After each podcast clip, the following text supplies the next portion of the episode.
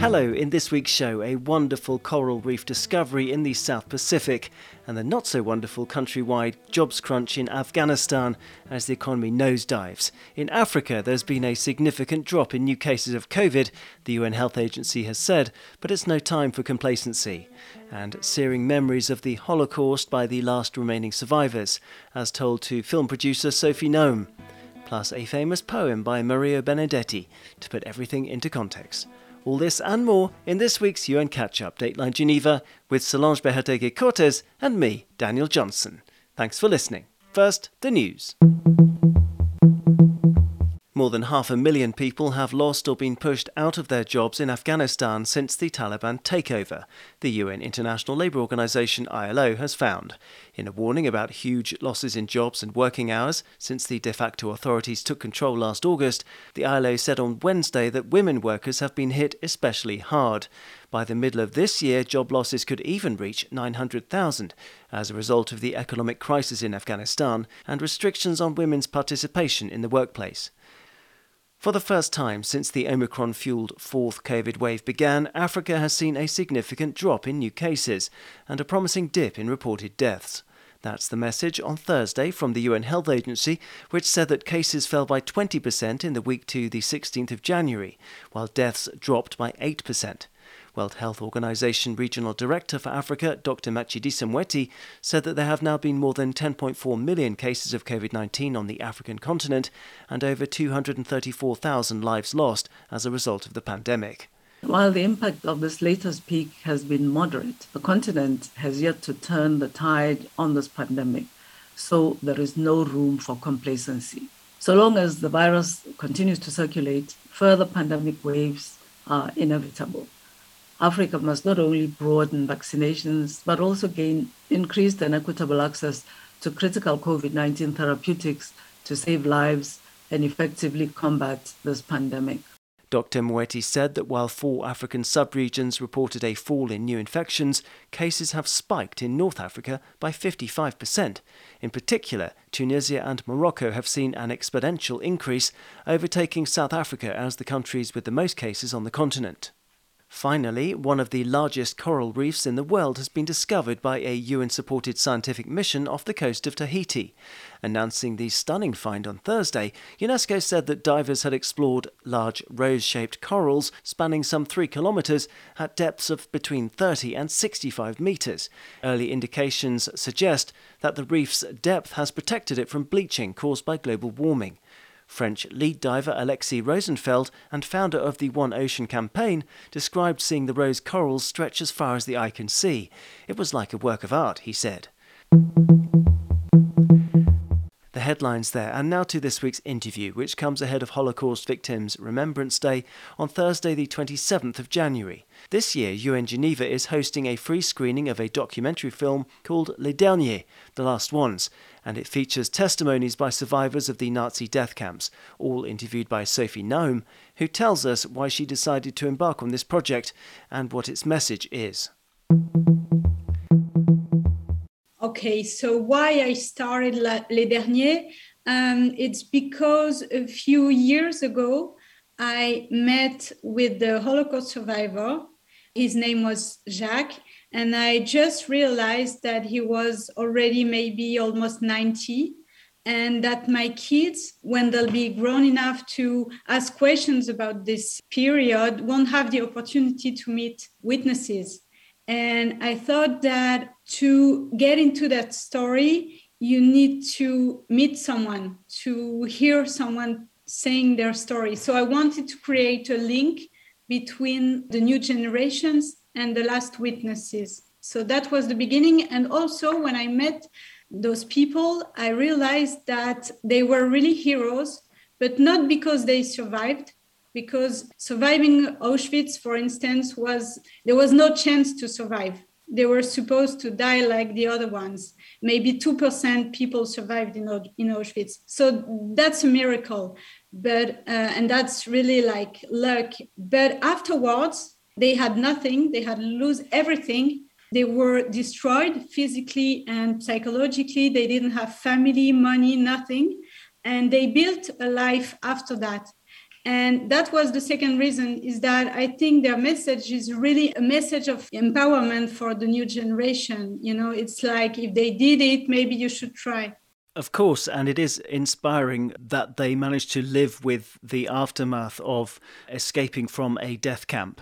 And I just want to go back there. You said it was a chance encounter with one of the survivors. If you hadn't met Jacques, would this project not have happened? Yeah, maybe, but um, I, it's possible. Yeah, maybe, but um, I met him um, during a documentary film that I was already directing about Auschwitz. So it wasn't random. It wasn't, you know, uh, it wasn't just by chance in the streets. And this meant that you got into contact with many survivors of the death camps, and you can find them all online. You've also mentioned that it was very difficult for them in the years following their exit from the camps. What kinds of things were they telling you about their experiences, just so that it's out there for the record? Yeah all kinds of experiences. Uh, some most of them were uh, arrested in france during the rafle du Val um, they were arrested in france somehow. Most of them were deported to auschwitz but there are many many, many different camps and, and story. So it's hard to summarize like that. What's very common is more the aftermath. It's like they all had nightmares for years. They all had very big difficulties to decide to have children in a world where that's possible. It took them years to get back on their feet. They lost everything. So, you know, and during the camps, what can I say? There are many, many examples. You know, they work like slaves uh, in the cold. Uh, um, in Auschwitz, it was sometimes minus 20 degrees. They didn't eat. They were beaten up some people were just using them like you know like toys they were playing with their nerves and they were uh, like waking them up in the middle of the night to put them outside in the cold naked and, and spread them cold water or do one told me that there was always someone coming in the night and asking them to do what what he was calling gym It was like exercise in the middle of the night in the snow. It was worse than being animals. Uh, they didn't have any identity. They were numbers. Even between them, they had to call each other by their numbers. And what's really interesting, I think, is to realize what human being is capable of doing. That's the main, I think, interest of the project is that that's human nature is capable of doing that to human beings and what's really scaring is that how much this machine was sophisticated. They were so cynical. It's like, for instance, some of them would tell me that before getting to the gas chamber, they were giving people numbers of, um, you know, um, hangers to put the clothes on. Clothes hangers. Yes, so they were saying them, please remember the number of your hangers so you can get back your stuff afterwards. So it was like that. It was like, you know, they didn't want any rebellion. So they were lying all the time to the people, trying to reassure them. To So people were walking to the gas chamber because they didn't imagine that. Uh, was there anything that you discovered and learned that was I mean, it all sounds horrific, but was there anything in particular that stood out? Because we all have an image of what might have happened during these death camps, but you actually heard it first person. So was there really one story that stuck out for you? It's hard, you know. I I met around um, 80 people now, 90 maybe. I interviewed 80 or 90 people, and uh, you know what I can say is that every time I go to meet someone they tell me their story. It's like if it was the first time for me. Of course there are patterns there are things that i know but to listen to that it's like every time you don't believe it. And denial is so easy because it's really unbelievable. You listen to the stories and you never get used to it. It's like every time they tell me the story it's like it's the first time you know? And i try to be strong and you know do the job and listen to them for like four five hours and i'm really totally focused. So i really don't want to miss anything. I'm trying to ask as many questions as possible and to but sometimes it's hard and i don't know if there is one story that i can tell that is really different something but i can tell you a, a scene that i heard lately and i have kids that are now nine and seven. My daughter is nine and my son is seven. And there was a man that i met a few weeks ago and he told me that he lost his siblings during the war his sister and his brother who were exactly my kids age and that what he knows is that they got into the gas chamber holding hands. And that's a scene it's like it's the moment in the whole project when i really thought that i had to stop like i, I thought now i can't anymore i have to no it's too much for me but all the stories are unbelievable and, and horrible and i don't know what to say And final question to you. A lot of people would say that the Holocaust happened because these plans by the Nazis weren't taken seriously. Do you think moving forward that lessons learned there are things that we should be looking out for today because there is still hate speech. We're told there's rising hate speech, particularly on the internet, which is no less dangerous. Yeah, absolutely. I think that the tragedy of that is that the survivors they try to warrant humanity. They're trying to have people realize what happened and stop being in denial. Um, now they are facing the fact that it didn't work. And the thing is, it's not about the Jews, it's about everyone in general. The denial in front of a threat is still the same. So the problem, I think, is that is that you know uh, those uh, survivors they're not so worried about the fact that there is hatred because there will always be hatred, and they don't believe and they never believe that anti-Semitism would stop or racism would stop or hatred would stop. But what's really scary to them and to me, and the tragedy of that is that no one reacts to that no one reacted before and no one still react and that's the real danger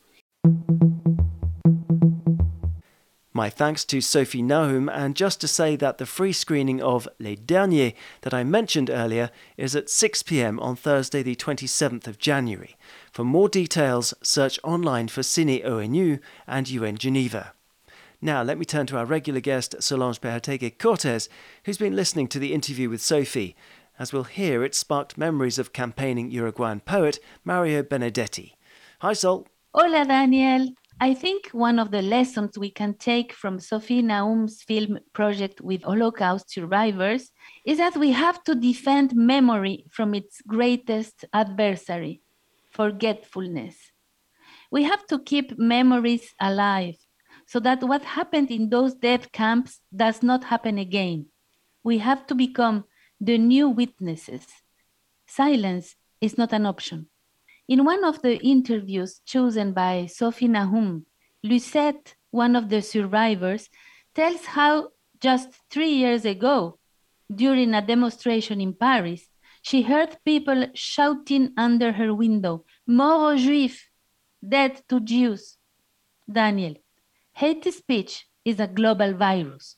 Recently, in Bosnia and Herzegovina and in Serbia, some people were glorifying atrocity crimes and convicted war criminals while singing nationalistic songs. In response to this and other violence, the Human Rights Office said that the rise in hate speech, the denial of genocide, and the glorification of war criminals highlight the failure to comprehensively address the past. In another testimony that Sophie heard, Robert told her that on the 8th May 1945, at the age of 15, he cried when he learned the war was over. He will never forget those tears. We should never forget your tears either, Robert. When I was 15 years old, I discovered a wonderful Uruguayan poet, Mario Benedetti. One of his most beautiful and strong poems is called Hombre preso que mira a su hijo. In English, this means the prisoner who looks at his son. In the poem, writing from his cell, a father tells his son about the horrors of dictatorship. Here are the last lines My son, even if you are a few years old, I have to tell you the truth so you don't forget. Cry, my son. It's not true that men do not cry. Here we all cry We scream, we sniffle, we shout, because it's better to cry than to betray. Cry, but do not forget. Thank you, Solange. Mario Benedetti is a new one on me, I have to say, but uh, his lines really stuck with me from the poem. It's one thing to die of pain, another thing to die of shame. And on that sobering note, it just remains for me to thank you for being with us, listeners, and to say that we have that really good news story next week that coral find, an interview with one of the marine scientists who discovered it off the coast of Tahiti, and I hope you'll join us for that. Don't forget, though, for more news and interviews, just check out UN News and the Audio Hub. That's it then. Bye bye for now.